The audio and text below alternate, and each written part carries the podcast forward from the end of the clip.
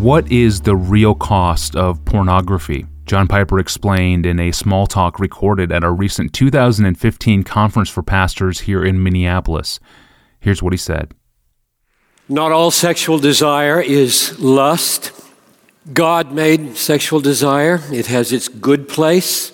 In fact, it can become an act of worship in the temple of marriage. But lust is a sexual desire gone wrong. Here's my definition lust is a sexual desire that dishonors its object and disregards God, disregards the promises and the warnings of having or losing the beauties of Christ. The lusted after woman or man in your head or on the screen or on the street is dishonored, not treated as a sacred, precious, eternal person in the image of God, whose eternal destiny is always paramount and whose holiness we either long for or ignore. And the only way that kind of dishonor can daringly be carried out and hold sway is by disregarding God while we are in the sway of lust. Ponder with me for a few minutes the natural and the spiritual role of self control in relation to lust. Addiction, I think, is a relative term. I would stake my life on the guess that in this room, no one is absolutely addicted to pornography or any sexual sin. None of you is. What I mean by this is if the stakes are high enough and sure enough, you will have all the self control you need to conquer any sexual temptation. For example, tonight, if you are feeling totally in the sway of a sexual desire, more blazing, more powerful than you have ever felt it in your life, and you believe you cannot resist the temptation to look at some nudity online, and suddenly a black hooded ISIS member drags your best friend or your spouse into the room with a knife at his throat or her throat and says, If you look at that website, I will slit this throat. You will have self control. You are not addicted. You won't click. Or if a man walks into the room and says, if you look at that nudity, I will not give you the million dollars that I have in this bag, cash tax free. But if you do not look at that nudity, I will give you a satchel with one million dollars in cash. You will have total self control. The fact is, 99% of those who give way to lust in pornography or fornication or adultery are not decisively controlled by their sexual desire. They are decisively controlled by what they believe. What they believe will happen if they act on the lust or don't. That's what controls them. What they believe not the sexual desire. That's the excuse. The decisive issue is whether they believe the stakes are high enough and sure enough. If they are sure the friend will die a gruesome death, they will have self control. If they are sure enough, and that's real money in there, and it's really tax free, and it isn't stolen goods, they will have self control. Now, nothing I have said so far is distinctly Christian about that analysis of motivation. That's just the way human beings are wired. Self control was a Stoic virtue before it was a Christian fruit. And there is nothing distinctly Christian about self control. And yet, this is what engages my mind so much at this moment, and yet, Paul lists it as a fruit of the Spirit. The Spirit produces self control in the believer so that the action of the self controlling no is brought about by the Spirit. Control your lusts, for the Spirit is controlling them through you.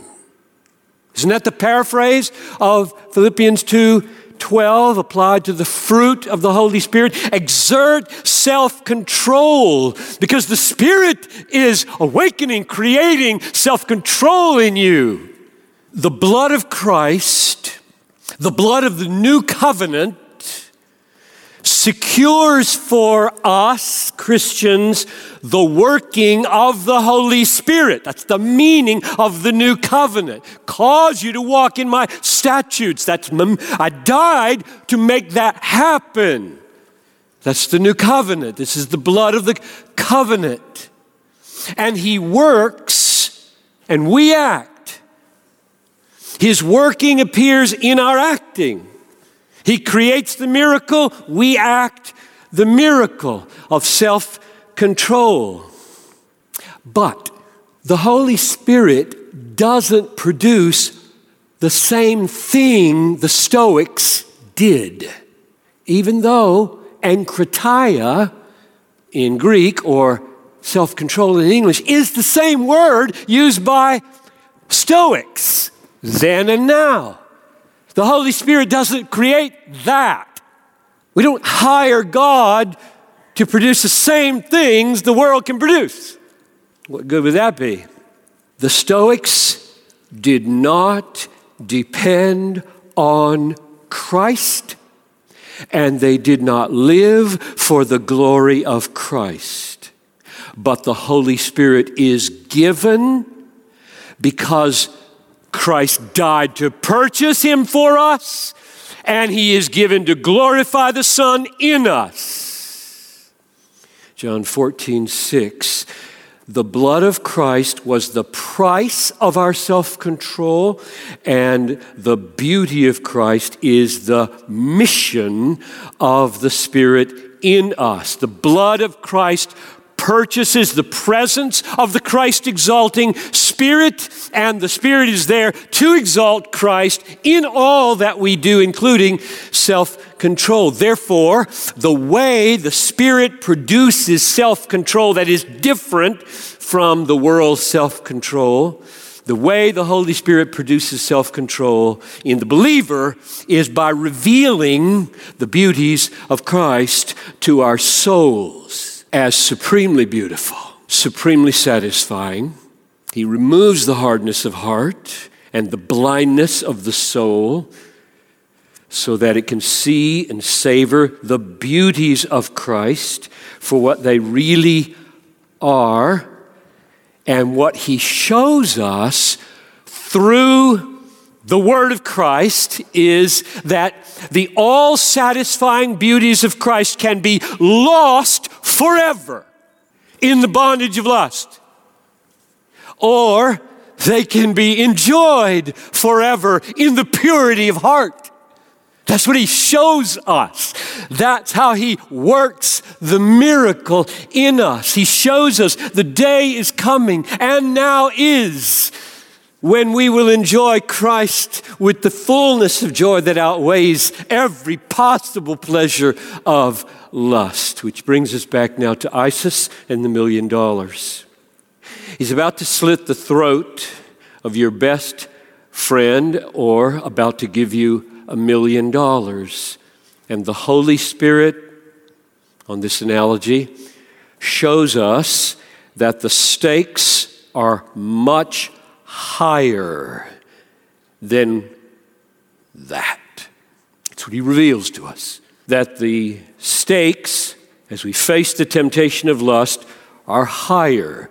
The beauties of Christ, he reveals, can be lost forever in the bondage of lust or enjoyed forever in the purity of heart, which means that the Holy Spirit, by the word of Christ, reveals this. If your right eye causes you to sin, tear it out and throw it away. For it is better that you lose one of your members than that your whole body be thrown into hell. That's the final ISIS slit. Way worse and the Holy Spirit brings to your mind. You can lose everything of Christ in the bondage of lust. Or, and the Holy Spirit reveals to us the other word of Christ Blessed are the pure in heart, they shall see God. A reward forever, infinitely superior to a measly million dollars for which every one of you would have self control. It's just what we believe. Self control is a fruit of the Holy Spirit. He creates the miracle, we act the miracle. He creates it by opening our eyes to see the beauties of Christ, that they can be lost forever in bondage to lust or they can be enjoyed forever in the purity of heart. Such a rich approach to addressing lust. That was John Piper's Small Talk Lust from the 2015 Desiring God Conference for Pastors. All the content from the recent PastCon is now online at the website. You can check it out.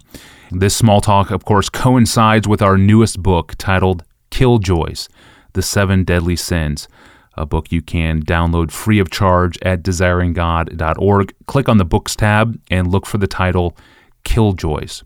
Tomorrow we return and I ask John Piper, what does the church offer the world realistically when it comes to racial reconciliation?